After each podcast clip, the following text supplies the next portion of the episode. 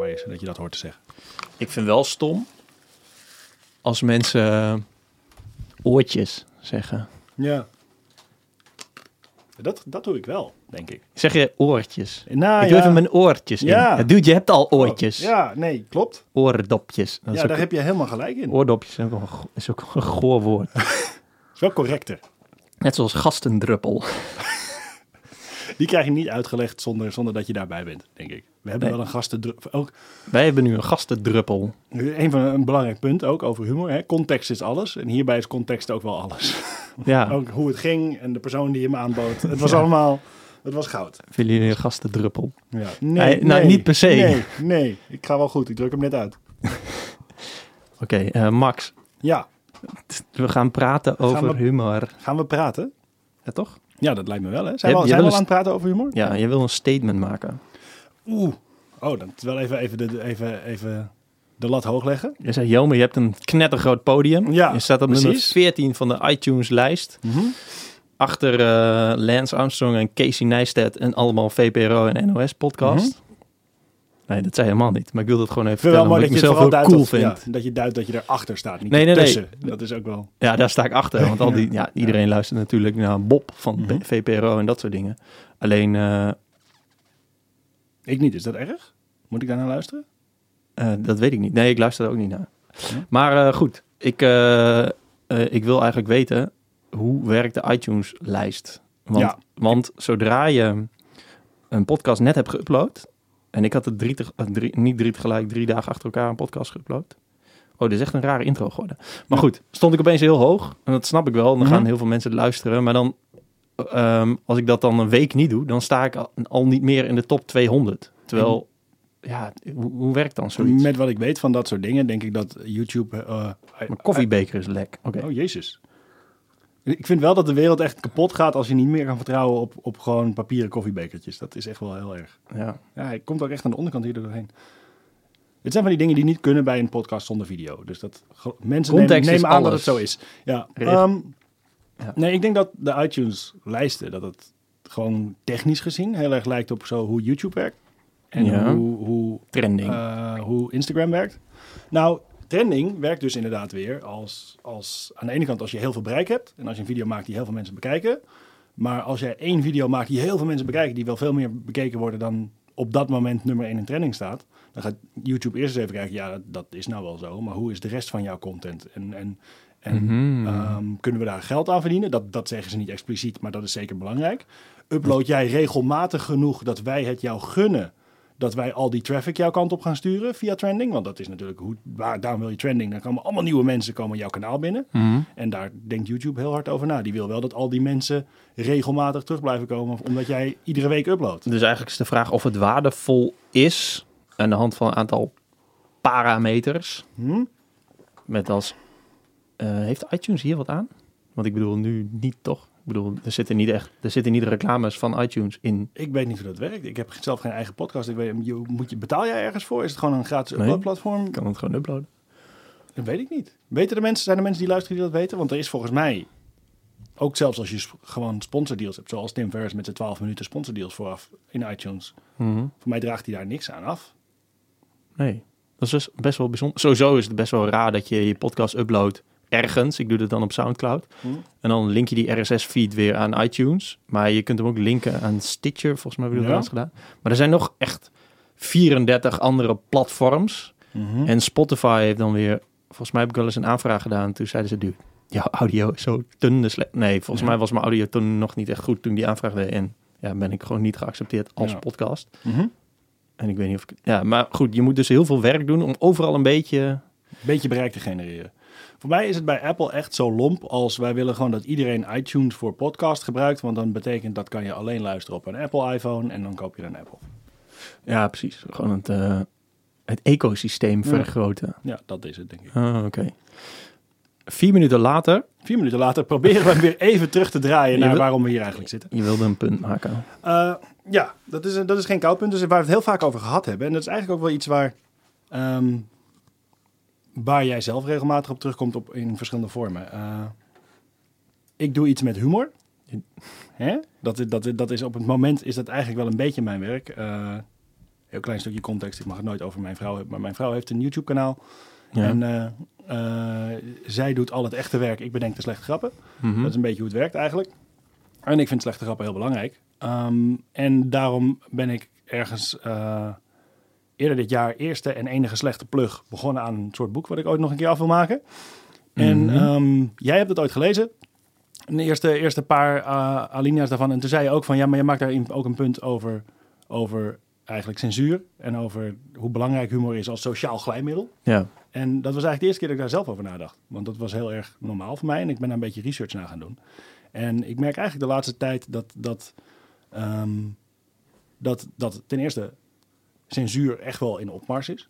Mhm. Dat, het, dat het ontzettend contraproductief werkt. En dat het in humor het meest duidelijk is op dit moment. Dat vind, dat, en daarom denk ik dat het misschien een interessant punt om het met elkaar over te gaan hebben. ja. Ehm, ik heb gewoon even om me heen gekeken. En als je de, de grote, grote comedians van de wereld op dit moment bekijkt. En ik heb even gisteravond snel een lijstje gemaakt. En als je de 2018 stand-ups bekijkt van Ricky Gervais, Dave Chappelle, eh, Joe Rogan, Jim Jeffries en, en eh, mensen als Hannah Gatsby, die iets minder bekend zijn, maar nu ineens vorige week heel groot zijn geworden met haar Oh ja. stand-up. ja, dat heb je, heb je ja, ook daar heb ik over. Ja, die shit, is ik echt wilde dat... geëxplodeerd. Eh, maar dat, die hebben het eigenlijk allemaal over censuur en humor. Dat is echt het grote, grote onderwerp. En wat interessant is, is, is dat het... Ik denk dat wat er gebeurt in humor op het moment tekent is voor de maatschappij en politiek. Mhm. Waarin je ziet dat als je het niet meer over dingen mag hebben, dan worden dingen gevaarlijk. En dan krijgen dingen macht die eigenlijk geen macht zouden moeten hebben. En dat is denk ik een beetje mijn punt. Ja, goed punt. dat jij, voor, voor mij had je het van de week met, vorige week met Jelle daarover. Toen noemden jullie jezelf ook, ja, wij zijn een stel van die linkse rakkers die het erover hebben. Mhm. Eh, ik ben ook zo'n linkse rakker, altijd al geweest. Ja, daar moeten mensen heel hard om lachen. Maar ik geloof wel heel erg in de nuance. En ik, ik, ik denk dat op dit moment, met wat er gebeurt in censuur en humor, dat het daar links is, die links in de weg zit. En dat we daar onszelf heel erg pijn mee doen, terwijl rechts zich helemaal de tyfus lacht. ja. En, eh, daar, eh, en dan zeg ik we, er is helemaal geen we, want het is allemaal veel genuanceerder. En dat is het probleem ook. Eh, we, ver- we verzuipen in de nuance. Iedereen is op dit moment een platform. Iedereen vindt dat ze van alles iets mogen vinden. En expertise bestaat niet meer. En daar is, denk ik, op dit moment heel specifiek in de niche humor... kan je heel duidelijk aanwijzen hoe dat werkt en waarom dat verkeerd is. Dus, Mhm. ik- dus het is eigenlijk een veel grotere discussie waar je humor nu voor gebruikt. Een Oké. klein voorbeeldje. We hebben het eh, daar hard om gelachen. Nog een paar maanden terug was er in de Bali een debat over eh, humor. Ehm, dat was eh, kwetsen voor de kunst. Dan gaan allemaal eh NPO-erige en, en, en, eh, en bekende Nederlandse humoristen gaan het hebben over, over wat mag eigenlijk in de humor. Mhm. Nou, ik vind het, het eh, ik, ik heb een woordgrapje bedacht. Oké, komt ie. Ik vond het woord mogen is onmogelijk. Want ik Ah. vind dat echt heel, heel, heel moeilijk om het daarover te gaan hebben. Ik vond het heel grappig, want ik, ik heb dat een beetje zitten kijken met het idee dat het heel... Heb je dat live zitten kijken op? Nee, Oh. nee, ik heb teruggekeken op, eh, op, eh, op De- de debali.nl. bali.nl. Dat is, dat is best wel goed verzorgd, dus dat is wel goed. Ja.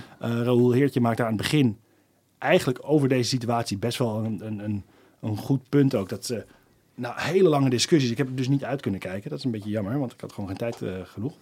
Dat eh, er een verzoek was, en dat is onduidelijk vanuit wie, want dat, dat mocht die- of durfde hij dus eigenlijk niet te zeggen. Dat er voor de livestream iedereen een knop had, waarbij ze als het gesprek een kant op ging die ze niet prettig vonden, dat ze de livestream uit konden zetten. Nou ja. Dus dat is een soort zelfcensuur. Ja. Van ik wil niet dat er mensen meekijken. Terwijl je het gaat hebben over, over precies dat onderwerp.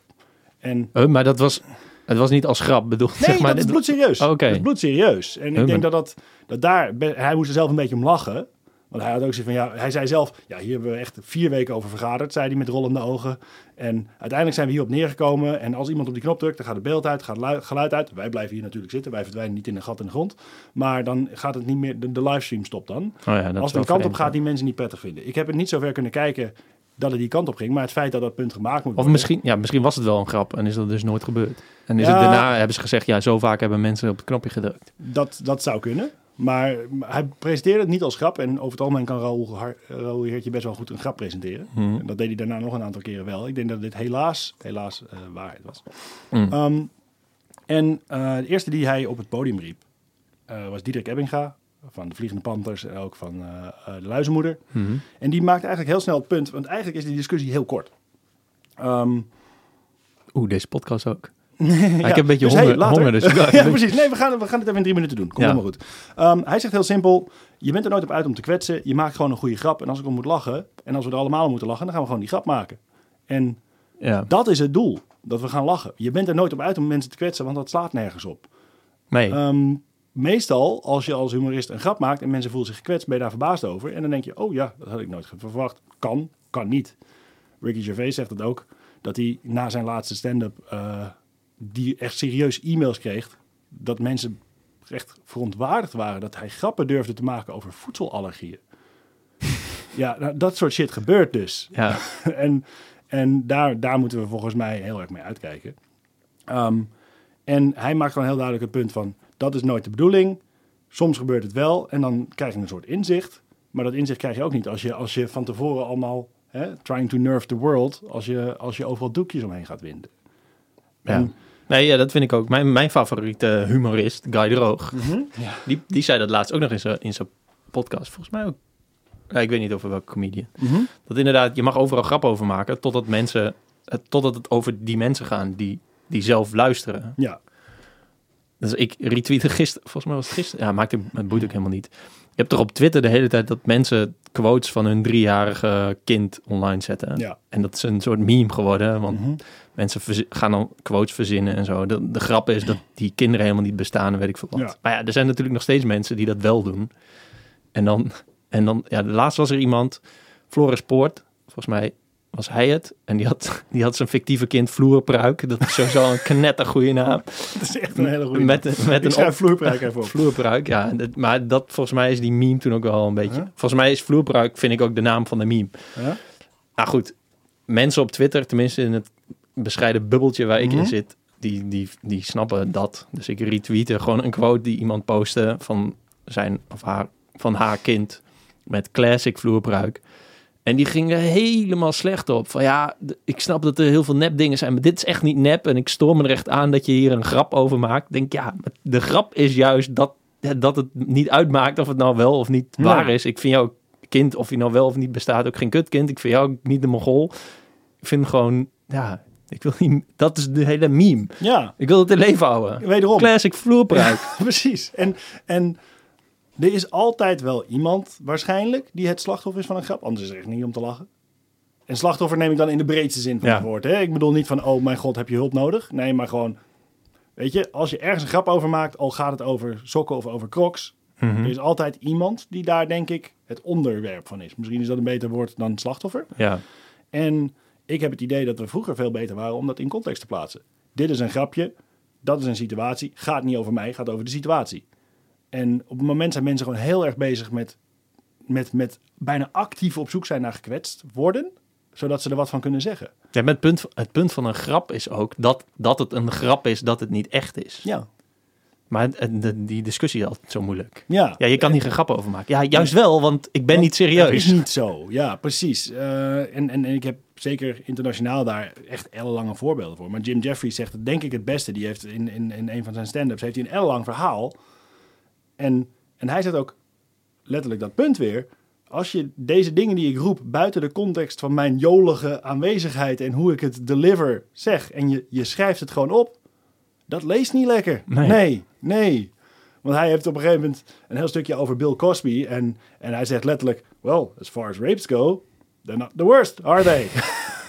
en hij kan dat zeggen in de context van zijn: Ik sta op een podium grappen te vertellen, daar hebben jullie voor betaald. Ja, Dus er gaan grappen verteld worden. Ik ga hier, het is geen TED-talk. Nee. Weet je, ik ben hier niet, eh, niet, eh, niet aan het duiden hoe de Bill Cosby-situatie zit. Ik maak stomme grappen over iemand die jullie allemaal kennen, die iets heel doms gedaan heeft. En dan, Ja. hij voelt letterlijk de nood daarna ook om dat echt toe te gaan lichten. En tuurlijk vind ik dat niet. Die man is verachtelijk en die moet gewoon de gevangenis in.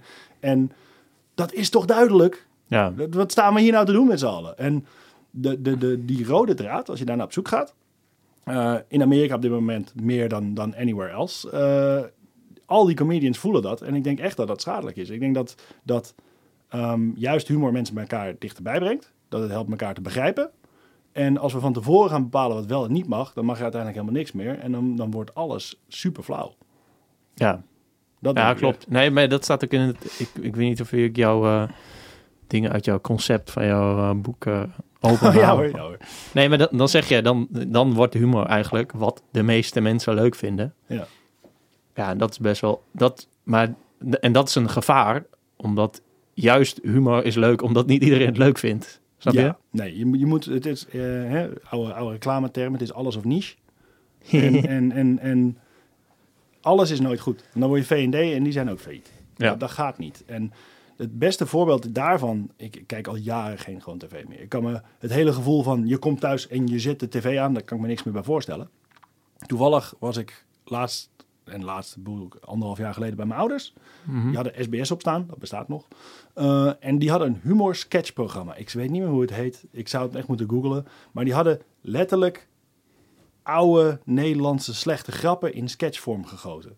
Het was de meest gemiddelde, dit vindt iedereen grappig shit ever. En het was tergend. Het was echt dat, het ultieme voorbeeld van dit is lekker veilig. Hier kunnen we jolig om doen en, en er was niks grappigs aan. En dat is een beetje het gevolg waar je dan Nou ja, krijgt als je... waarschijnlijk was alles grappig, maar... Ja, ja inderdaad. Dus. Het was niet grappig of ja, alles voor... Dit is degene die ik, heb, die ik heb onthouden. En daarvoor misschien, misschien moeten we hem even googlen en in de show notes toevoegen. Ja, Ze hebben daadwerkelijk... die- god van die- show notes. ja, ja ik, ik geef je Heb gewoon ik een toch helemaal geen zin ik in. geef jou gewoon wel even een klusje. Oké, Ehm, je kent de oude, ze hebben letterlijk een sketch gemaakt om die grap. Dokter, het doet zeer als ik hier druk. Het doet zeer als ik daar druk. En het doet zeer als ik daar druk. oh jezus. Mevrouw, u heeft uw vinger gebroken. Daar hadden ze letterlijk een sketch van gemaakt. Oh, En letterlijk, de delivery was net zo vlammend als dat ik hem nu doe. Oh, ja. En dan met een lachband erachter. ja, Dat is waar je dan komt. Dat is wat er dan gebeurt. En ik denk dat dat heel erg is. Want ik denk dat Nederland best wel, best wel een, een, eh, eh, een reputatie hoog heeft houden over, als het gaat over humor en over, over het randje opzoeken. Maar het Ja. is echt, bij ons is, is het altijd zo geweest dat denk ik cabaret vooral best wel, nou ja, ik zal niet zeggen hoge cultuur is, maar het is wel, het staat hoog aangeschreven en het is wel waar, waar wij proberen de maatschappij naar elkaar uit te leggen. Mhm. En ik denk dat het multicultureler geworden is de laatste tijd. Ik denk dat dat goed is. ja. Ik denk ook dat het opportunistischer is. Net als dat iedereen tegenwoordig een podcast heeft. Heeft iedereen een theatershow. Mhm. Ehm, en, en ik vind het moeilijk aan mezelf uit te leggen. Kijk, elite, elitarisme is heel erg. En het is, dat podium moet voor iedereen zijn. Maar dan moet het ook wel voor iedereen zijn. Ook mensen met wie je het niet eens bent. ja. Ik vond het heel grappig wat jij net inderdaad zei. Een soort van bewustwording terwijl je een opmerking maakt. Dat je, wat je over Guy Roos podcast zei. Van ja, Mhm. 70% ben ik mee eens en 30% niet. Dus ik weet niet of Maar ik ja, het goed voordat, we aan het opnemen waren, toen... eh, Ja. misschien even uitleggen dat ik, dat ik zei tegen Max, de podcast van Guy de Ruig vind ik tof. En ik ben het met 70% eens en 30% niet. Maar dat is eigenlijk helemaal goed. Want Ja. ja, wa- waarom zou ik met alles wat Guy zegt eens zijn? Niet eens zijn betekent niet dat het niet goed is. Nee, precies. En dat maar is, dat, dat is dus het probleem wat... wat ehm, dat, is, dat is dus tegenwoordig zo makkelijk. Want je kunt iemand dus ontvolgen en nooit meer zien... Ja. als je een keer één keer iets ziet wat je kut vindt. Ja, en dat zou denk ik een prima oplossing zijn. Ik denk dat het korter de bocht is, maar dat zou een prima oplossing zijn. Eisen van die persoon dat hij zich anders gaat gedragen en dat hij rekening houdt met jou en je gevoelentjes, dat denk ik niet dat dat de oplossing is. Nee. Ik denk, en ik denk, eh, dat, is, dat haakt hier heel erg op in. Dat is, ehm, ik ben een ontzettende millennial in, in, in, in zoverre dat mijn kennis van de wereld komt uit mijn eigen ervaring. Mhm. Denk ik drie boeken en een podcast. Dus een van de podcasts waar ik laatst in luisterde, die ging dan over games en de gamingwereld. Ehm, wat daar heel erg in gebeurt, en dat gebeurt hier ook, die wisten dat heel goed te duiden dat op Twitter specifiek ehm, heb je als expert het probleem als je, als je bijvoorbeeld je bent een game developer en je weet heel veel daarvan. En je probeert een genuanceerd onderdeel van jouw werk uit te leggen aan je publiek, gewoon omdat je ze dichtbij wil houden. Je wil ze betrokken bij, hebben Ja. bij, het, bij, het, bij het proces, want dat is leuk. Een beetje zoals jij mensen mee laat kijken met, jou, met jouw boek. Mhm. Uh, want ik ben een boek aan het schrijven. Ik vind het leuk om dat proces met jullie te delen. Um, in, dat, in dat specifieke geval, een game developer, voor mij was het echt van, van een van, van die nerd games, StarCraft of zo, die al duizend jaar bestaan. En daar waren ze gewoon tweaks aan het maken aan de interface. Hey, eh, voor de StarCraft-spelers die luisteren, voel je niet, eh, voel je niet eh, nu echt ja, op je pik getrapt. Want zo Zal- bedoelt Max Dan zal ik dan even delen dat ik ondertussen al Zo bedoelt 105, Max het niet. ik heb 115 uur in Battletech gespeeld en die game is net een maand uit. Dus ik, ik, ik, Ja, ik, ja. ik ben de koning van de nerd gamers. Dat is Oké. wel, eh, ja. Dus dat, dat ik Even, ja, maar wel even nuance, want straks... Ja, eh, dat is belangrijk, want straks, eh, straks, krijg ik allemaal DM's. StarCraft maar maar die, die persoon die probeert iets uit te leggen. En het is tegenwoordig heel makkelijk als jij geen expert bent om toch te doen alsof jouw mening van waarde is. En er was iemand die had op haar gereageerd met een compleet nonsens onder, onderwerp. Weet je, ehm, jij, jij hebt een heel, voor voorbeeld, jij hebt een heel epistel geschreven over waarom je een bepaald hoofdstuk in je boek hebt. Die jongen reageert, ja, maar dat woord heb je verkeerd gespeld. En haar reactie was er eigenlijk al op van, ik word zo moe van die randoms die zich overal mee willen bemoeien. Mhm. En wat denk ik een, een... Want die jongen kreeg allemaal... Ja, dat klopt inderdaad. Dat had ze verkeerd gespeld. Want dat vindt Twitter mooi. Ja. Hè? Mensen pakken die op een voetstuk staan. En zij, Nou, zij had dat ja. oprecht op gereageerd van... Ik word hier een beetje moe van op een gegeven moment. En meer ook niet. Dat was het. Maar die is daar direct op ontslagen. En het is best wel heftig dat zo'n zo'n bedrijf... op dat moment niet zijn werknemers in bescherming neemt. Gewoon puur uit angst voor de massa die zich gekwetst voelt door dingen. Ja, dat is echt fucking kut. Jij zegt ook in je, in je conceptboek Mhm. dat de kans is dat, er, dat het iemand zich eh, gekwetst voelt 115% is. Ja. Dat En is dat- dat- eigenlijk altijd zo. Maar eh, ik heb dus, als ik iets tweet, nou, de mensen die mij volgen, die weten een beetje, zeg maar, dat ik de helft van de tijd een grapje maak en de helft van de tijd niet. En dat het een beetje onduidelijk is wanneer wat wat is, zeg maar. Mhm. En dan, maar soms wordt het of geretweet of reageert iemand en dan, dan bereikt het mensen die dat niet weten. Maar dan, op een gegeven moment, er is altijd iemand die iets weet te vinden wat kut is. Ja, of wat dat- eigenlijk niet ja. goed is. En dat is ook helemaal niet moeilijk. Dat is heel makkelijk. En, ja, tuurlijk. ja. Want er is nooit iemand die, iets perfects eh, doet de Nee. hele tijd. Tuurlijk niet. En, dat, en daar, zijn, daar zijn ze ten eerste ook niet echt naar op zoek. Het is gewoon, oh, dit is jammer. Ik heb eigenlijk geen idee wie dat is. Die heeft 50.000 volgers. Ik heb er zes. En oh, dit is raar. Als ik dit even, dit ene dingetje wat hij hier doet, isoleer buiten wie hij verder is, waar hij voor staat en wat hij normaal gesproken doet, dan is dat ene dingetje op zich niet perfect. Mhm. En dat is heel makkelijk. Dat Ja. kan altijd. Ja. En dat is waarom, waarom ik denk ook dat, dat mensen heel, heel voorzichtig worden. En heel vlak zodra ze groter en populairder worden. Want je moet maar uitkijken. Ik, ik, ik, ik verkeer in cirkels met YouTubers eh, van verschillende groottes. Mhm. En ik vind het best wel schokkend soms om te zien hoe de echte mensen met echt groot bereik aan, aan een mate van zelfcensuur doen. Die mij echt, echt af en toe met de bek open doet staan. Dat ik echt denk van dat, dat- je daarmee bezig bent. ja. Dat gaat over van, ik mag nooit op de foto met een auto. Of, of ik moet er echt voor zorgen dat niemand mij ooit in een McDonald's ziet. Want dat, dat overleef ik niet, weet je. Leef je leven, in godsnaam. ja, inderdaad. Mensen mogen niet zien dat ik rook. Weet je wel, dat Ja. soort... eh, En aan de andere kant, daar kies je dus ook voor. Want jij kiest ervoor om die persoon te zijn die zijn carrière heeft gemaakt van dat per- die persoon te zijn. Want dat is letterlijk je carrière. mhm. Dus dat is ook een soort... Ja, het, is, het, is, het gaat een beetje hand in hand. Mhm. Maar het, het, het, het helpt niet echt dat, eh, eh, dat iedereen inderdaad kan, eh, kan reageren en commenten. En, Mhm. ehm, ja, weet je, ik vind dat zo lastig, want het is ook wel weer mooi. Het is lekker om met elkaar oneens te zijn, omdat je dan verder komt. Dat vind ik heel erg. Oké, Ja. en iemand vindt iets en iemand anders... Maar ja, het moet wel constructief zijn. En dat is het. Maar- En ik denk dat, dat, dat de, de platforms waarop het meestal gebeurt. Dus nou ja, YouTube is de ergste. Op YouTube comments, dat, is- dat is het, echt het afvoerputje van internet. Ja, Dat, dat, dat, ik, daar, ik ben, ik ben Ja? wel een beetje blij dat ik ni- niet echt comments heb op Nee. YouTube-video's. Maar laatst was er ook wel iemand dat ik een gay was en dat ik eh, blij ben eh, en dat ik eh, geen vrienden heb. Weet ik wat. Toen dacht ik, oh, oké, ja, dit, dit was gewoon een... eh, ik heb gewoon een kookvideo geëdit, Ja. maar f- fijn dat je... Ja, er zat in ieder geval één ding goed. Wat? Ja, er zat in ieder geval één ding goed. ja. Ja. Maar goed, eh, maar ga verder. Nee, en ik denk dat... Want ik ben het helemaal met jou eens. Ik, eh, de, de belofte van internet was dat we dichter bij elkaar zouden komen. En dat we discussies zouden hebben over dingen. En dat gebeurt soms. Mhm. Heel soms. Maar over het algemeen heb ik het idee dat, dat je het eigenlijk meer gewoon... Het gedrag wat we, wat we in de maatschappij en vooral politiek gezien... Ik, voor mij kan je heel erg makkelijk altijd lijnen naar politiek trekken. Mhm. Eh, waarin ik denk dat, dat de nuance die we aan de meer linkerkant altijd hebben gezocht, onszelf nu in de weg zit. Rechts heeft, heeft manieren gevonden, juist op internet, om alleen maar harder te schreeuwen en daar groter bereik mee te halen. Want dat kan veel beter als je anoniem bent. Mhm. En de nuance op Twitter is bijna niet te vinden. Dus, dus slaat dat dan weer door naar je mag van alles niet ineens. Zodra je dus één dingetje verkeerd doet, dan, dan, dan, dan begint er een soort. ehm, eh, het is een soort, soort cannibalistisch systeem bijna.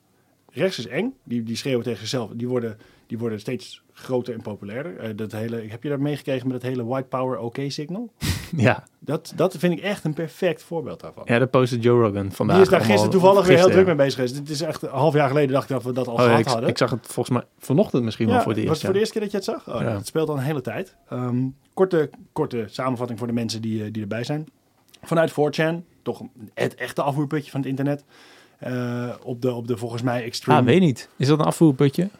Dat is ondertussen wel echt heel erg hoor. Ja, dat kan echt. eh, dat, is echt heel heftig. Eh, in ieder geval voor de alt-right en dat soort dingen. Ehm, die hadden een, een. Er is nu ook de. Joe Rogan heeft ook de. kijk op Joe Rogan's Instagram als je de, de achtergrond wil hebben.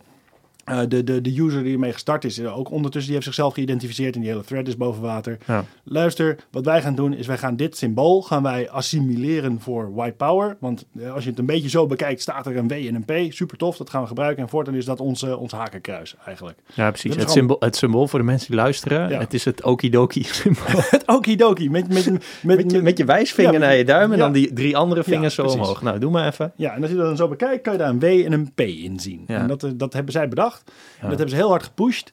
En wat er dus gisteren gebeurde, en dat is waar mensen als Joe Rogan het nu ineens weer belangrijk vinden. Die jongens, die hebben dat gewoon succesvol gedaan, want het is een heel ding geworden. Mhm. En UCLA, een van de meest linkse universiteiten op Amerika, die hebben dus dat symbool nu verboden.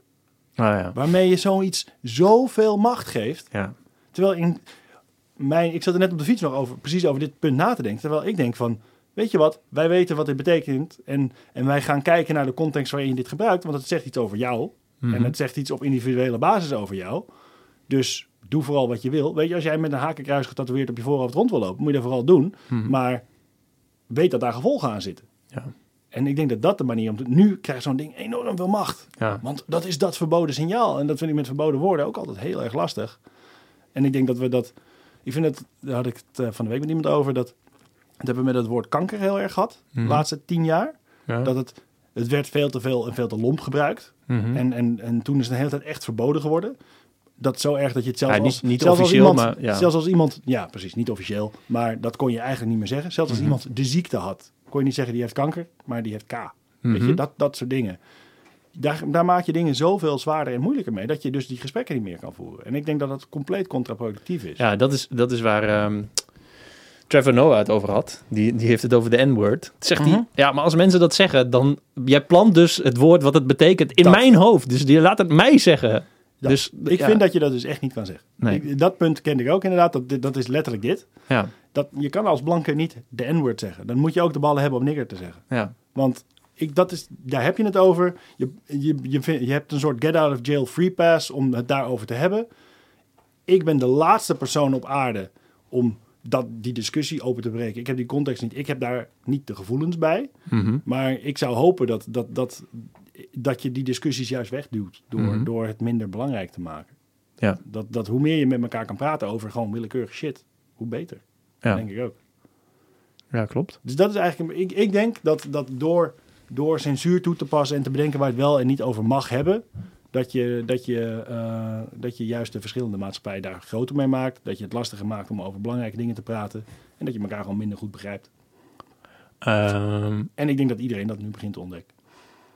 wat, dat, het, dat het het lastiger wordt. Ja, en het- ik, ik merk gewoon heel erg dat het platform waarin, waarin mensen dat proberen duidelijk te maken, nu vanuit de humor heel erg, heel erg komt. Ik heb Nederlandse cabaretiers er nog niet over gehoord, zo specifiek. Behalve dus in dat debat. Dat was eigenlijk het enige wat ik in Nederland kon vinden over, over eh, specifiek over censuur en wat je wel niet mag zeggen.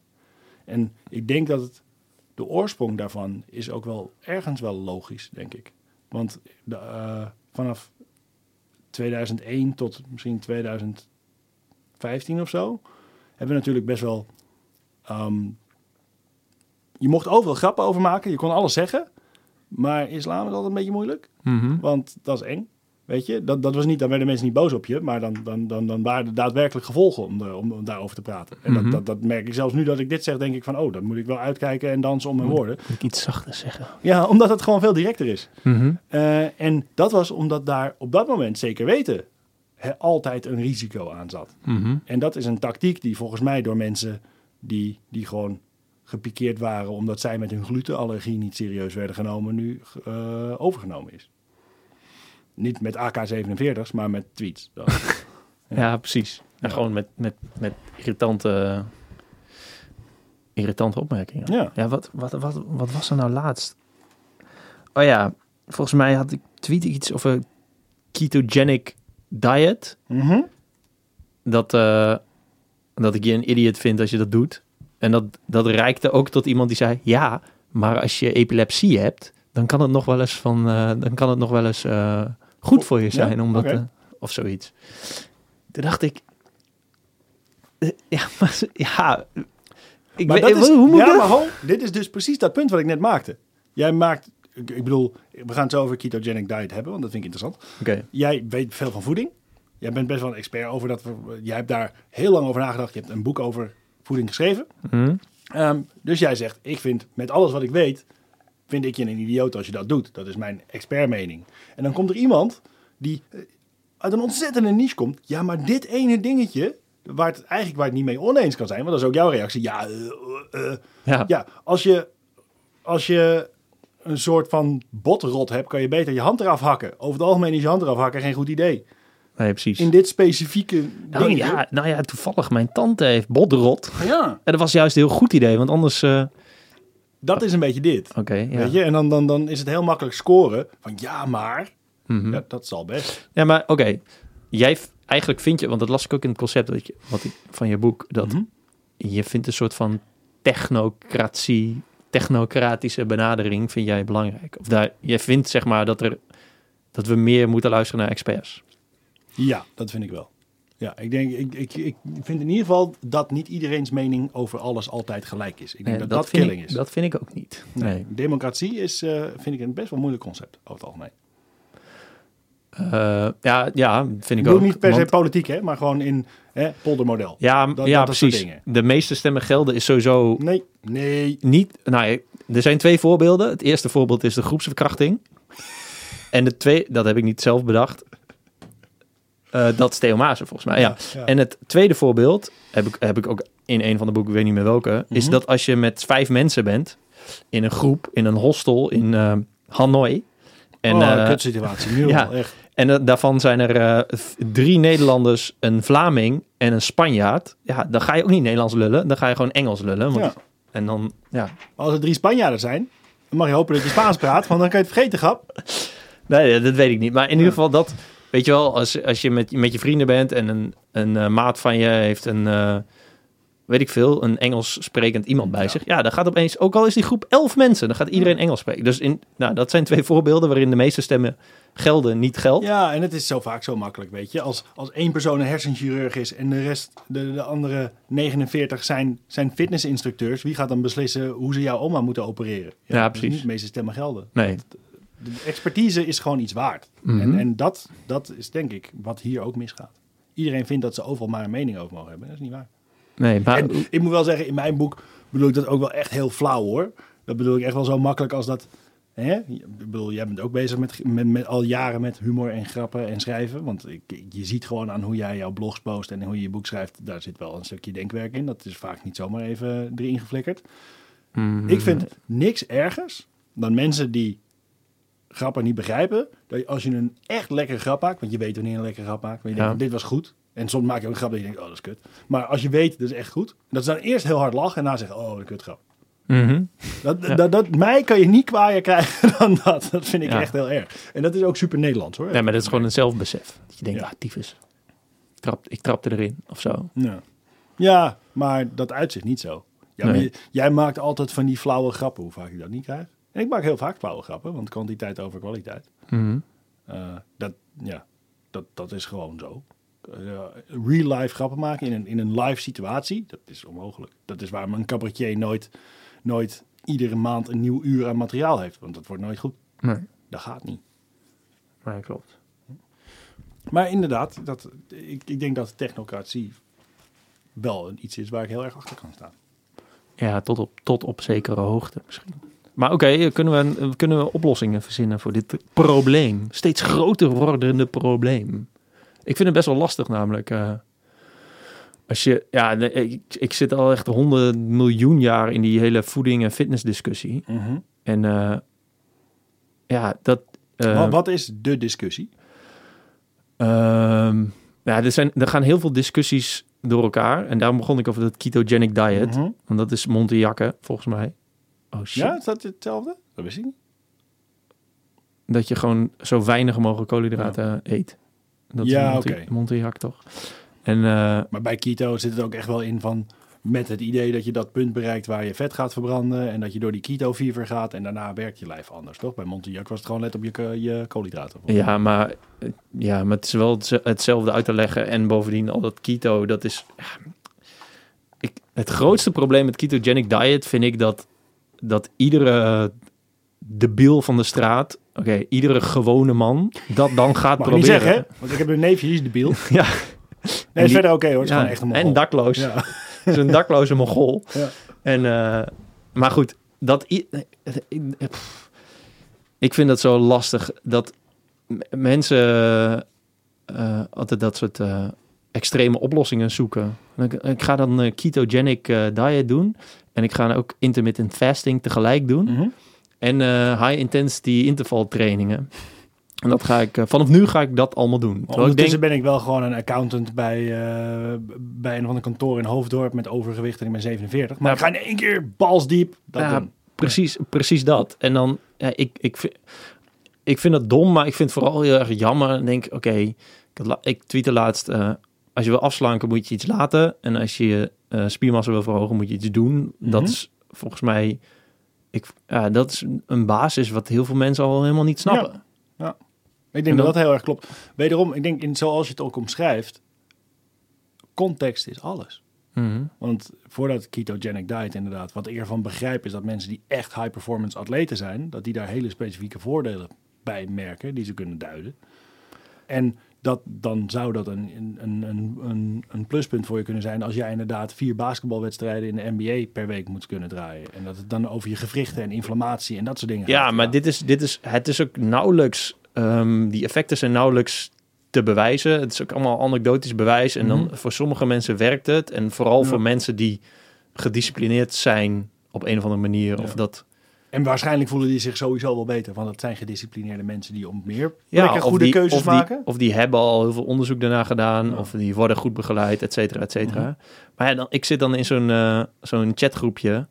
En dan... eh, en nu ga ik, ik ga straks een grap maken. Komt, hij Oh, komt, oh. komt zo aan.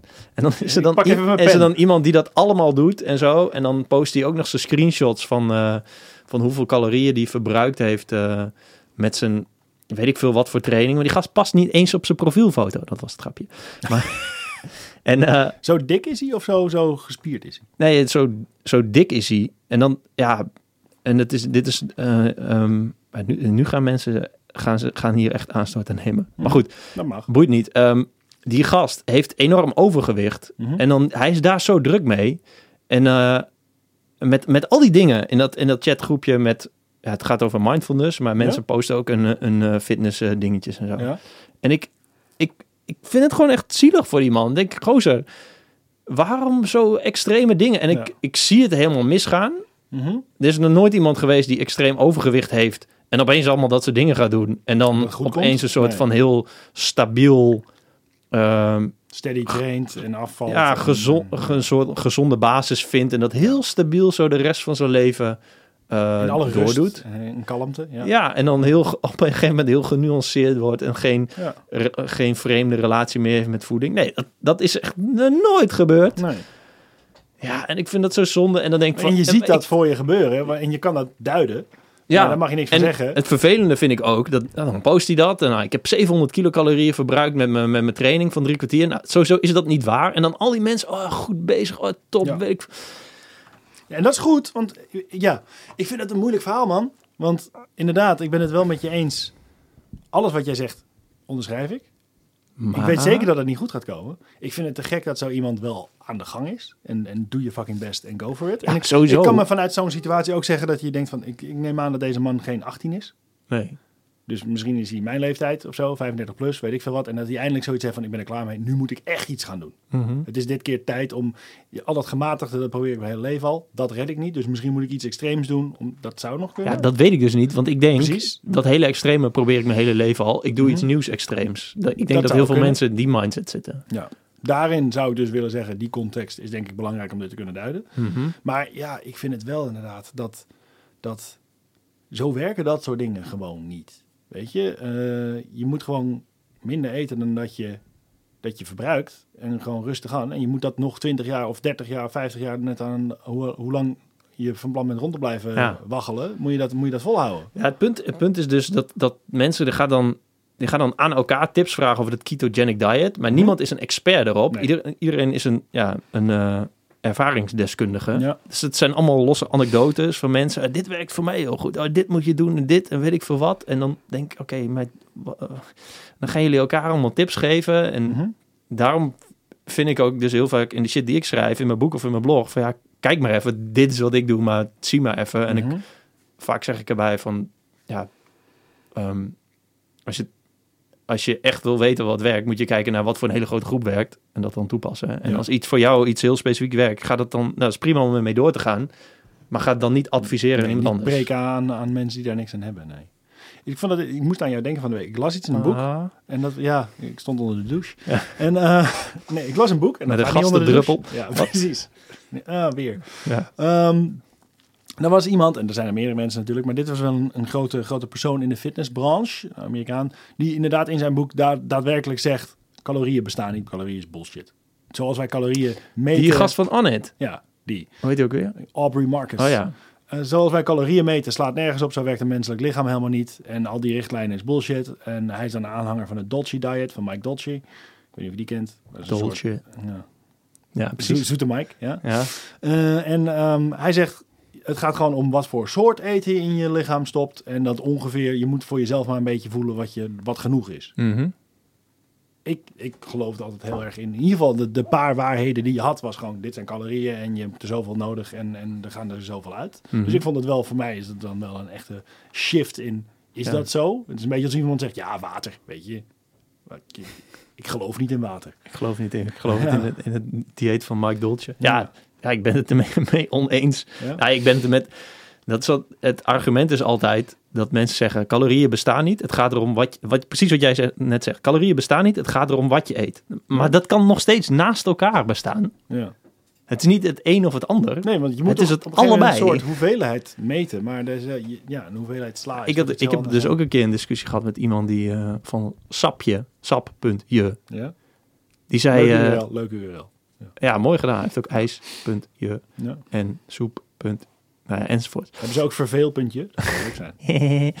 Ehm, en die vond, eh, ik ga jou op een dieet zetten van 5000 calorieën met alleen maar eh spare ribs en eieren en avocado en weet ik veel wat. En dan val je alsnog af. En dan, ja, Sign me up, weet je?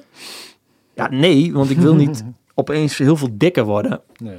Maar goed, ja, dan, ik En denk wat dat, was daar hun, hun beweegreden achter? Hoe, hoe zagen zij dat dat dan zou werken? omdat het geen, eh, er zaten geen, ehm, eh, hoe heet dat, Ver- processed sugars en zo in Mhm. een, eh, dat soort Ja, dingen. dus het was een soort raw oerdieet of zo. Ja, ja, precies. De shit die mensen willen geloven is wel echt heftig. Ja, maar het vervelende is dus dat er van die heel veel mensen dat te lopen, lopen te roeptoeteren. En dan, ja, en dan krijgen we deze discussie weer. Ja, heb je weer heel veel bereik en dan denkt iedereen dat je een expert bent. En dan, maar ja, terwijl de, de meeste experts op het gebied van voeding in Nederland hebben geen... Geen ehm, enkel idee waar ze het over hebben. nee, ik bedoel, die hebben geen groot bereik. Echte experts. Nee, oh, zo bedoel je. Lisbeth Ja. Oerlemans, die, Mhm. voor iedereen die nu luistert, moet, iedereen moet Lisbeth Oerlemans volgen. Nu op... Ja. Nee, Lisbeth, hier zijn drie volgers. Kijk maar, e- kijk maar even of je dit doet. Nee, want eh Lisbeth Oerlemans, die eh, neemt nog de moeite om ehm, ja, best wel regelmatig zo'n hype dieet boek onder de loep te nemen. En dan zegt ze, nou, hier zijn we het allemaal over eens. Mhm. En dit klopt niet aan het boek. Ja. En als je haar een jaar volgt, nou, dan, dan heb je ook een leuke voedingseducatie gehad eigenlijk. Dan, dan kan je goed duiden wat, wat eh, het kaf van het koren scheiden, zeg maar, eigenlijk. Ja, omdat ze ook heel vaak hetzelfde zeggen. Dan denk je, oh ja, dit, oh ja. ik denk dat daar, hè, dat, dat even een cirkeltje terug naar waar we het over Oh ja. Die moeite doen mensen niet. Jij zegt, als je haar even een jaartje volgt, dan weet je ook wat er gebeurt. Mhm. Ja, flikker op zeg. Ik, ja. wil gewoon in, ik wil gewoon in één tweet weten hoe het werkt. Ben ik morgen al dun? Ja. Hallo? Hallo? Ben ik al dun? Hallo? Duurt lang. En dat is met al die dingen. Ik wil nu weten wat de waarheid is. Ik wil nu dat jij die opmerking die jij daar zegt, die wil ik in één keer begrijpen. En op zich kunnen zien. In plaats van dat ik de context van Jelme de Boer moet leren om te zien hoe hij deze ene retweet van, van, van vloeipruik bedoelt. Weet je? Classic vloerbruik. En juist in het feit dat jij zegt classic vloerpruik, Mhm. staat al, als jij niet weet wat vloerpruik is, Ja, dan precies. heb je hier helemaal geen flikker aan. Nee. Dus als je gaat proberen de ene ding op zich te duiden, dan Hey. gaat het mis. Ik heb trouwens een hele goede vriend die is ook flikker, hè? Ja? Ja. Dus ik weet niet... eh, dan heb je er dus geen reet aan. Wat zou ik dan zeggen? Anyway. Anyway. dus Ja. Ik denk dat, dat, dat de, de, de platformen waarop de discussies gevoerd worden, of het nou over fitness, over humor of over politiek gaan, dat die niet werken. Ik vind het heel Ehm, grappig Nee. dat als je even kijkt. Ik, ik moest dus heel erg lachen toen ik zag. Er komt een debat in de Bali over wat mag qua humor. Mhm. Waar mogen het over hebben? In de basis vind ik dat echt te debiel voor woorden.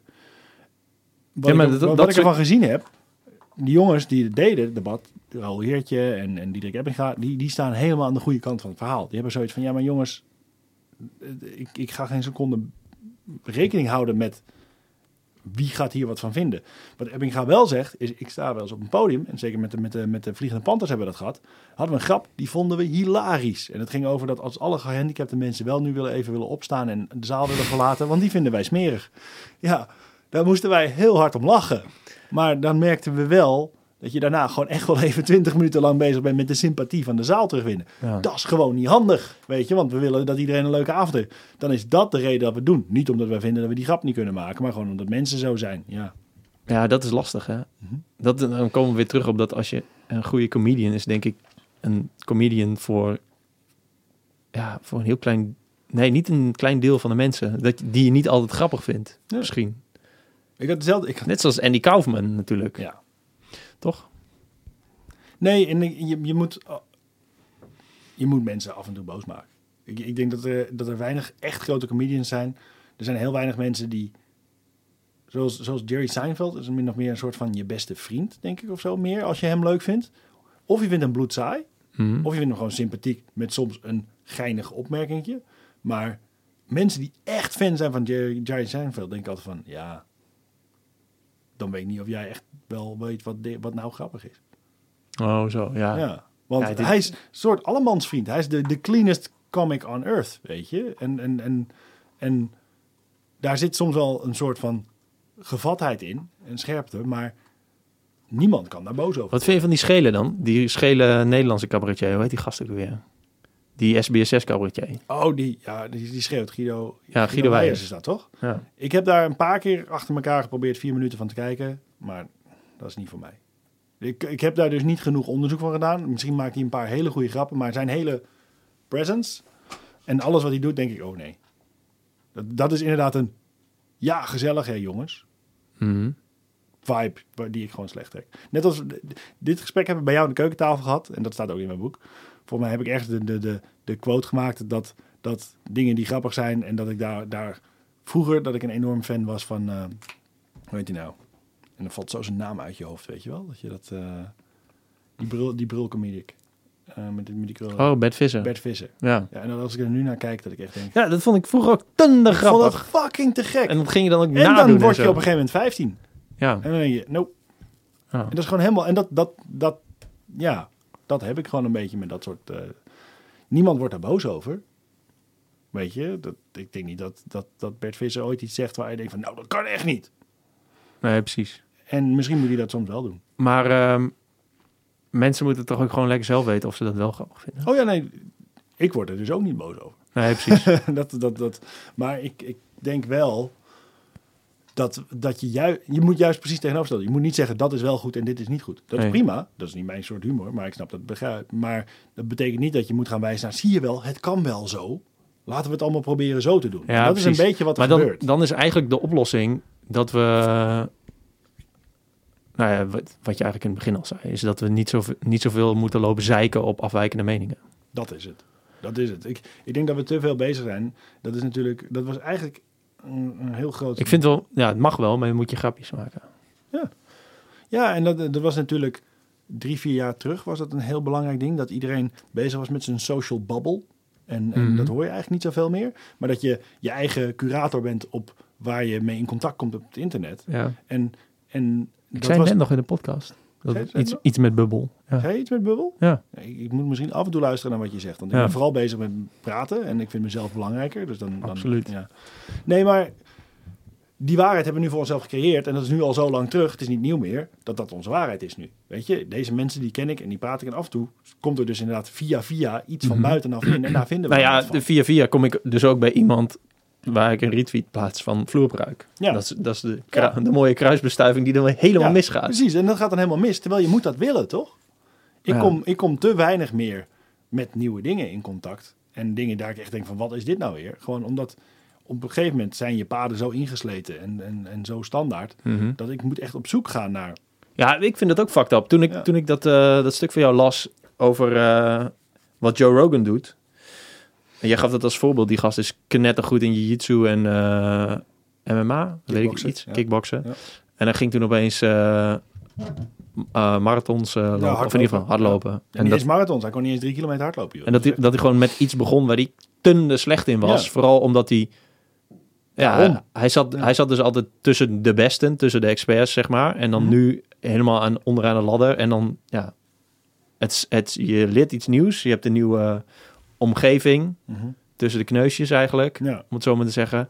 Plus je leercurve is best wel hoog, Ja, snel, wel stijl. Ja. Ik weet nooit hoe je een leercurve moet tekenen. Oké. Oh ja, oké. Ja. Idiot. Nee, maar ja. Voor, nee, voor dat- alle mensen die eh, luisteren en niet kijken... ik deed met mijn vinger zo'n opgaande Zo. beweging... Zo. van linksonder naar rechtsboven. Woep. Ja. Zo. Maar eh, ja, dat vond ik wel tof eh, om te lezen. Toen dacht ik, ja, dat, het, want ik, ik vind dat ook. eh, iets nieuws proberen. Ik wil heel veel shit leren. Mhm.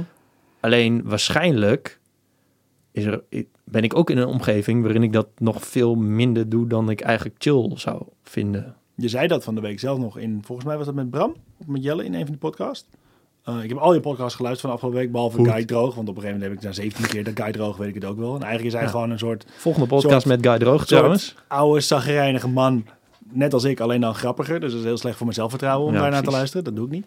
Eh, maar je zei dat in een van die podcasts, dat dat ging dan over fitness. Voor mij was het met Jelle. Omdat jij toen had je ooit in, eh, had je gezegd, ik wil een sixpack. Oh ja, dat vond En- hij. Dat ja, vind ik nog steeds niet. Jij vindt niet dat je dat gezegd hebt. Nee, ja, Ja, dat vind ik Ik niet. kan me ook niet voorstellen. Klinkt niet als iets wat jij zegt. Eh, maar je, je had het over het proces van bodybuilden. Mhm. En dat je heel veel plezier had in, in dat proces master. En, en dat onder de knie krijgen. Dat ging helemaal niet over het resultaat. En op een gegeven moment weet je dat wel. En dan ben je er heel goed in. En dan gaat de lol daar een beetje vanaf. Dus Ja. dat je eigenlijk op zoek bent naar... Ik moet iets nieuws vinden om, om eigenlijk weer lol te krijgen in het proces. Ja, Ik denk dat dat ook is wat Joe Rogan tegenaan liep. Weet je, ik, ik, ik ben super fucking goed in die dingen die ik al twintig jaar doe. Maar het wordt wel Is- weer tijd om ergens een nieuwe... nieuwe zou dat de reden zijn waarom Michael Jackson... Michael Jackson? Wauw. Michael Jordan ging eh honkballen. Nee, Want? Nee. Ik denk dat Michael Jordan precies om het tegenovergestelde ging honkballen. Om te laten zien dat hij alles kon. Oh ja. Ik denk dat het letterlijk tegenovergestelde. En daar gaat het ook mis, want dat kon hij helemaal niet. Mhm. Hij kon, hij kon veel beter honkballen dan 99% van iedereen, maar niet zo goed als de, als de allerbeste op aarde. Nee, precies. En, dan- en nee, dat is denk ik wel echt iets anders. Ik denk wel dat het, dat het is. ehm, nou ja, waarom, waarom jij bijvoorbeeld ineens besluit. Nou, dan ga ik nu een boek schrijven. Of dan ga ik nu een podcast doen. Want dit is dat ook, hè? Ja. Ik bedoel, dit, dit was nooit je, je dayjob. En, en je merkt ook gewoon door ernaar te luisteren. dat da- daar ook. Het wordt steeds strakker, steeds scherper, steeds, steeds joliger. En dat, dat, die learning curve, die heb je in alles. Mhm. Die moet je wel actief blijven opzoeken, alleen, denk ik. Ja, ja, klopt. Ja, ik vind dat dus moeilijk. Omdat, omdat nieuwe shit dus niet zo gauw voorbij komt. Nee. Denk ik. Nee, het komt niet voorbij. Je moet wel opzoeken. En Maar dat is best wel dan- raar, toch? Want omdat we wel altijd... Ik bedoel, de maatschappij is toch wel ingericht op... Het is de hele tijd zien van nieuwe shit of opzienbarende shit. Dus... Ja, maar mensen zijn ook heel slecht in keuzes maken. mhm. Verandering is altijd heel spannend. En Ja. eng. En je hebt iedere dag een miljoen keuzes om dingen te gaan doen die je nog niet eerder gedaan hebt. Ja, dat je is moet waar. nog wel even doen. En dingen overkomen je ook. Jij bent nu heel goed in boekjes lezen. En, Mhm. en daar reviews over schrijven. En ineens ben je die gast geworden. Dat zijn dingen die je meer overkomen. En die je dus op een soort soepele manier, denk ik, op je pad komen. En dus, dus, dus ga je daarin mee. Ik denk dat echt dat gevoel van, van, van bijna euforie van ik heb iets overwonnen, dan moet je echt een bewuste keuze maken voor iets wat je doodeng vindt. Ja, dat is dus de, eh, een van de podcasts van... Maar dat staat ook in zijn boek van Tim Ferriss. Dat hij, Mhm. toch, hij vindt toch dat je shit moet doen. Hele onvoca- onvo- oncomfortabele... Oeh, moeilijk woord. Ja. Oncomfortabele shit. Dus in de, in de rij bij de Starbucks opeens op de grond gaan liggen. 10 seconden. Oh, zo. en als mensen je vragen, gaat het? Dan zeg je, ja, ja, ik, eh, I'm ju- I'm just taking a rest. Of gewoon als je Nederlands praat, doe je dat in het Nederlands. Kan natuurlijk Of ook. juist in het Engels om het Ja. nog weerder te maken. Ja? Of, ja, inderdaad. Maar dat. En dan, eh, en dan 10 seconden blijven liggen. Of eh, bij dezelfde Starbucks vragen: eh, mag ik een eh, short cappuccino en mag ik 10% korting? En dan ma- maakt het niet uit of je het wel of niet krijgt. Gewoon, Maar gewoon dat, even, dat even die vragen. confrontatie gewoon. Ja. En hij zei van, ja, soms doe je inderdaad nieuwe shit zoals ik. eh, dan ga ik opeens eh, druk tuinieren in mijn huis. Mhm. En dan ben ik daar druk mee bezig. Of ik ga heel veel boeken lezen. Ik vind wel dat je daar te goed in blijkt om dit als learning curve te... Want je hebt ineens een miljard planten in je huis. Voor mij is het gewoon tuinieren te makkelijk. Om Nee, nee, nee. Is één truc. Nou, ik ga, ik ga er wel een keer een blogpost of een video of allebei of een podcast over doen. Het is helemaal niet zo heel moeilijk. Dus namelijk, je hebt zeg maar in de keuken heb je zo'n zo'n ding, er komt water uit. Dan zet je Ja? een bak onder en dat pleur je bij die plant. Ja? En dan, Dan doet hij het. dan doet hij het. Ja. Ehm, het is net zoals met eh, auto en eh, met de auto dat je dan tankt. Maar Mhm. dan doe je dat met water. Ah. Maar eh, Tim Ferriss vindt dus dat dat soort hele soepele dingen die je dan opeens gaat doen, Hm? dat, dat vindt hij, ja, dat is wel prima. Maar je moet ook ehm, ehm, opdrachten die bijvoorbeeld in een boek staan of in een werkboek, of die iemand anders tegen je zegt dat je die moet doen, dat je die ook moet doen. Ehm, juist omdat je dan comfortabel wordt met het on oncomfortabele. Ja. En dat, eh, ja, ik vond dat Ik wel dat een daar- eh, goed punt. Ja, helemaal eens. Joe Rogan zegt precies hetzelfde. Die zegt ook inderdaad, dat ging over dat, dat, dat hardlopen, maar hij zegt ook, ik ga nog steeds drie keer per week of naar hard yoga, drie uur lang. Dat lijkt me ook super kut. Ik heb dat nooit gedaan. Dat lijkt me echt Ja. kut. Of, of, Nou, eh, dus. Of hij gaat dus inderdaad naar de jiu-jitsu class bij AKA, wat echt American Kickboxing Academy, waar alle UFC champions Mhm. op dit moment zitten. En dan word ik gewoon compleet gesloopt. Maar echt, zelfs als je een black belt bent en als je heel goed aan, dan, dan kom je geruineerd thuis. Hij zegt, dat overleef ik. Daarna is er niks in deze week wat mij echt heel spannend lijkt. Weet je, maakt niet uit wat voor meeting heb, wat voor podcast ik heb. En ik merk dat zelf ook hoor. Het is heel makkelijk als je altijd het spannendste wat jij hebt in je week, jouw één op één met je baas is, dan wordt dat een enorm ding. Ja. Weet je, oh shit, die één op één met die baas. Als jij eh, ineens besluit, weet je wat, ik ga daarna ga ik 45 kilometer fietsen en ik wil dat halen binnen een uur of weet ik veel wat. En, en, en dan ga ik zondag ga ik, eh, ga ik 200 push-ups doen. Je zorgt dat je iets doet. Ik zeg nu al fysieke dingen, maar het kan inderdaad ook gewoon zijn. Ik ga een Gedicht schrijven. gedicht schrijven en dat ga ik aan mijn moeder voorlezen en dat vind ik doodeng, maar ik Ja, ga dat wel doen.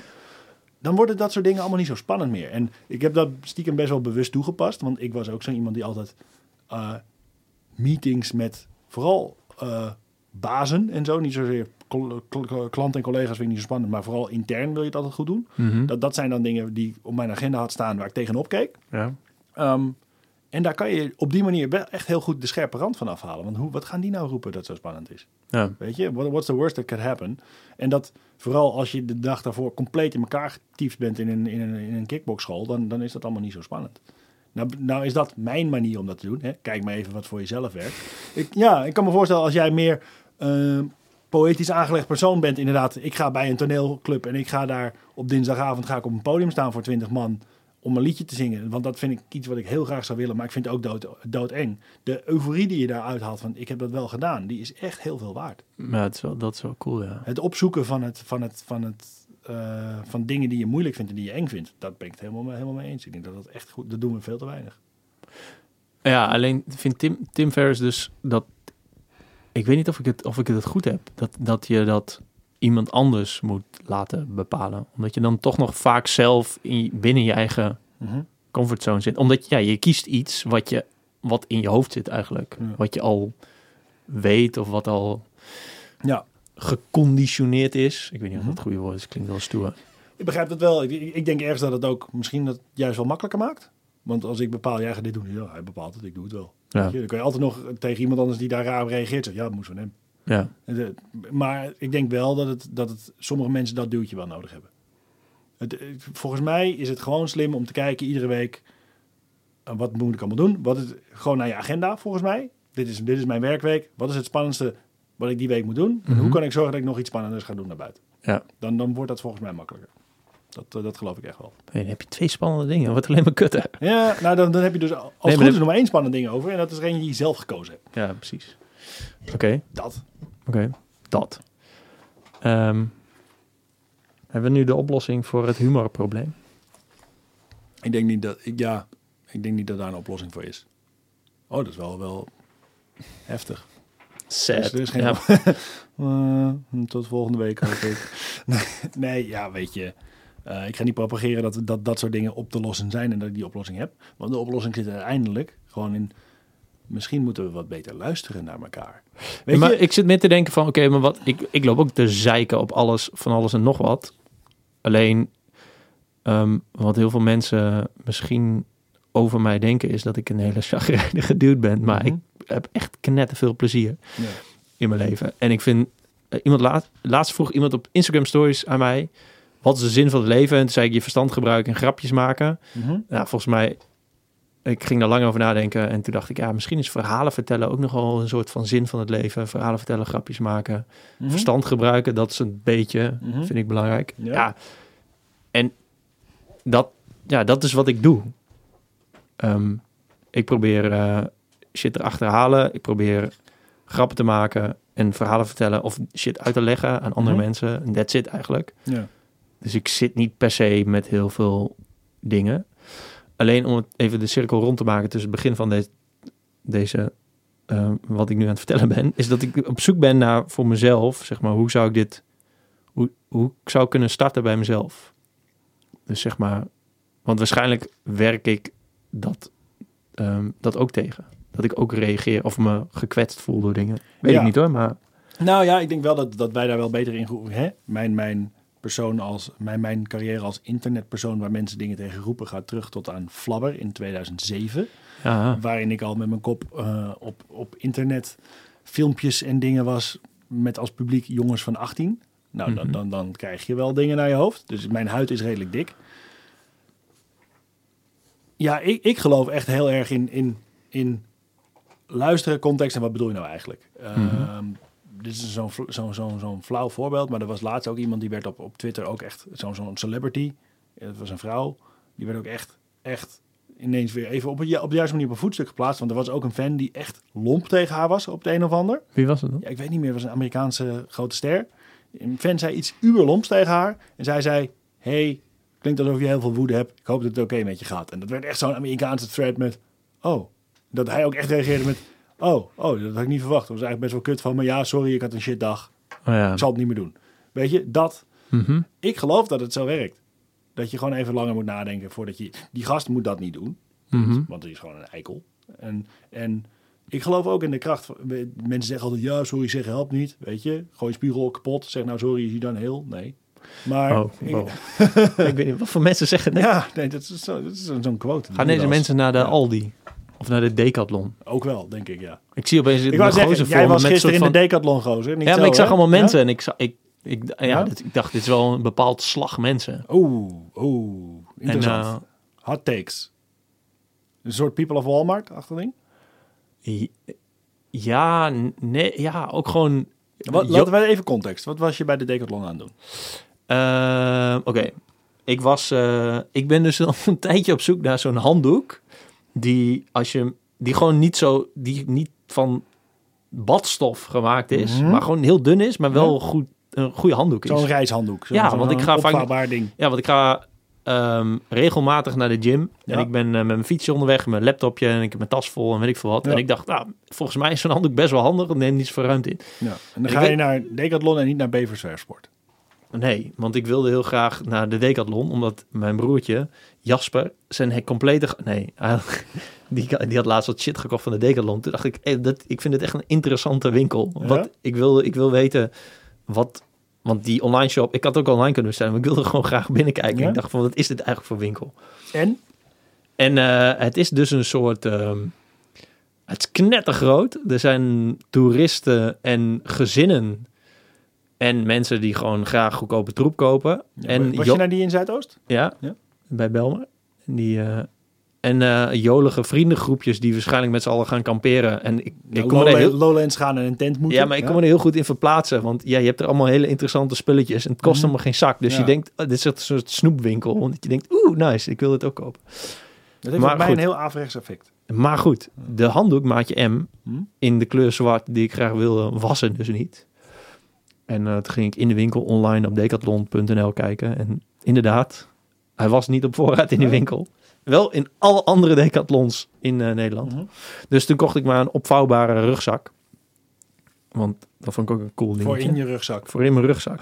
ik dacht, als ik met mijn rugzak op reis ga, dan heb ik daar allemaal spullen in. Dan doe ik zo'n opvouwbare rugzak als ik bijvoorbeeld een keer een dagje naar het strand ga. Ja, oké. Ik Dat is wel slim. Ja. Eh, maar ehm, ik dacht, ja, dit is een best wel bijzondere melange van mensen. En ik, ik vond het gewoon een hele interessante winkel. Ja, ik vind het Ook de, zelfscankassa's en zo. Ja, ja, het is echt de Aldi voor sportspullen. En- Ja, en dat is het dat, eigenlijk. Dat werkt mij heel averechts. maar het- ik, ik ben pas volgens mij een half jaar geleden erachter gekomen wat de Decathlon was. Ja? Oh. Omdat ik, volgens mij stelde ik ooit de vraag van, joh, we moeten dit kopen? En toen zei, zeiden 47 mensen, joh, Decathlon. Toen dacht ik, Ja. Wat is dat dan? Ja, is dat eerst eh, zwemmen, dan hardlopen, dan weer zwemmen en dan eh, Ja? naar de Dekamarkt? ik, wist, ik wist gewoon echt niet wat de Decathlon was, maar dat is dus kennelijk een hele grote winkel. Ja, het is een heel groot Frans merk. Het is- En het is ook heel Frans hoe ze dat aanpakken. Want daar hebben ze ook altijd van die supermarchés en zo. En dat, eh, Oh, het is een Frans merk. ja, ja. Oké. Maar goed, daar zag ik dus allemaal mensen rondlopen die... Jij zei net iets en daar had ik direct zo'n soort mens bij in mijn hoofd. Die People de- of Walmart. Ja, nee, daarvoor Ja? nog. Oh. Die een bepaalde opmerking eh, maakt. Nou, weet ik niet meer. Goed, we zijn dus, eh, ja, dus eh Decathlon. Ja. Ze hebben daar ook heel veel safari slash outdoor. Oh ja? Rotzooi. Afritsbroeken en zo. ja, ja, en allemaal van die lazen en hengels. En, ehm, ze hebben ninja snorkels, maar niet in Oh. zwart. Want ik Oh, wilde best wel ninja snorkel, maar dan wel in zwart. Is dat zo'n ding dat helemaal over je gezicht gaat? Ja man, toen, toen, ik had, toen ik in Hawaii was, Mhm. gingen we snorkelen. Hadden we een ninja snorkel. En toen dacht ik, wow, wat, wat chill is dit? Ja, is dat, echt, is dat veel beter? Ja, dit sla Ja? maar dat, dat, wat het alternatief, een snorkel in je bek Ja. en zo'n ding wat, waar altijd water bij komt. En Ja. als je een baard hebt, dan is het toch helemaal een beetje kut. Want dan, Mhm. nou, dat is gewoon, ja, op de schaal van 1 tot 10 is dat gewoon een 3 en een Mhm. ninja snorkel is 8 of zo. Ja. Het is gewoon, Het is eigenlijk, eh, eigenlijk toen men de vork uitvond en tot die tijd hadden we altijd met stokjes in dingen geprikt. ja, precies. Gewoon echt, ik denk, wow, dat is wel echt, eh, Dit is vanaf nu hoe het werkt. Ja. Ja, dus, dus ik denk na internet, roltrappen. Eh, nou ja, ik denk na internet en roltrappen de beste uitvinding van eh, de moderne mens. Paradigma verschuivend waterspeelgoed. Ja. Oké. Maar goed, niet gekocht dus. Want ja, je gaat natuurlijk niet een blauwe ninja snorkel Nee, kopen. nou ja, is, ho, ho. Is een blauwe ninja snorkel juist niet de juiste ninja snorkel? Want dan zie je hem niet in een blauwe zee. Zo'n Waarom zou dat... waarom zou- Zo'n zwarte zie je. En zwart is wel heel warm. Maar ja, Ja. ninja's hebben wat zwarte kleding aan. Ja. En een wetsuit is meestal zwart. Dus dat staat ook. Ja, maar je gaat niet snorkelen in een wetsuit, toch? Tenzij je in Spitsbergen Wel- gaat snorkelen.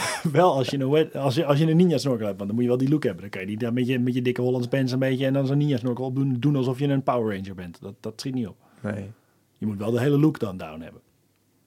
Ik vind wel dat er een soort van eh, een merk moet komen dat ninja gewoon design ninja snorkels maakt. Stel Gucci zou een ninja snorkel ja, maken. Met, gewoon met een hele pak erbij dat heel dun is. Ja, Weet je, dan kan je wel gewoon op warme locaties kan je dan, dan wetsuiten. Maar dan dat je er wel gewoon dope uitziet. Het design wetsuit is misschien nog wel een niche. U hoort het hier eerst. wow, ja, dat is wel echt cool, ja. Weet je wat ik altijd moet... Ja, zullen we, gaan, we nu freestylen? Weet Ja. je waar ik altijd moet lachen? Ja? Om fucking rugtassen startups Mhm. die altijd... Ik, ik krijg ze altijd op Instagram ads, Ja. dingen. Altijd krijg ik Kickstarter-achtige Ik dingen. had dat, ik had, dat vind ik iets van een jaar geleden of zo. Ik zie dat nou, ik krijg dat dus nu Ja? de hele tijd. En Maar jij koopt dus ook opvouwbare rugtassen. Dus op zich zitten ze wel in een goede vijver te vissen. Ja, dat is waar. Ja. Nee, maar ik koop een rugtas van 2 euro die je kunt opvouwen tot een heel klein bolletje. Sorry Maar- Chinese kinderen.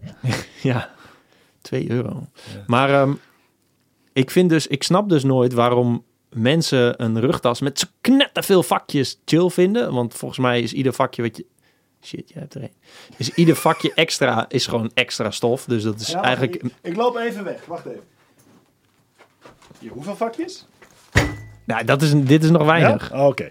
Maar hier zitten wel echt veel vakjes. Maar dit zijn vakje zes vakjes of zo. Ja, zoiets. Zes, zeven vakjes. Nou, dat is niet... Nou, je hebt er echt...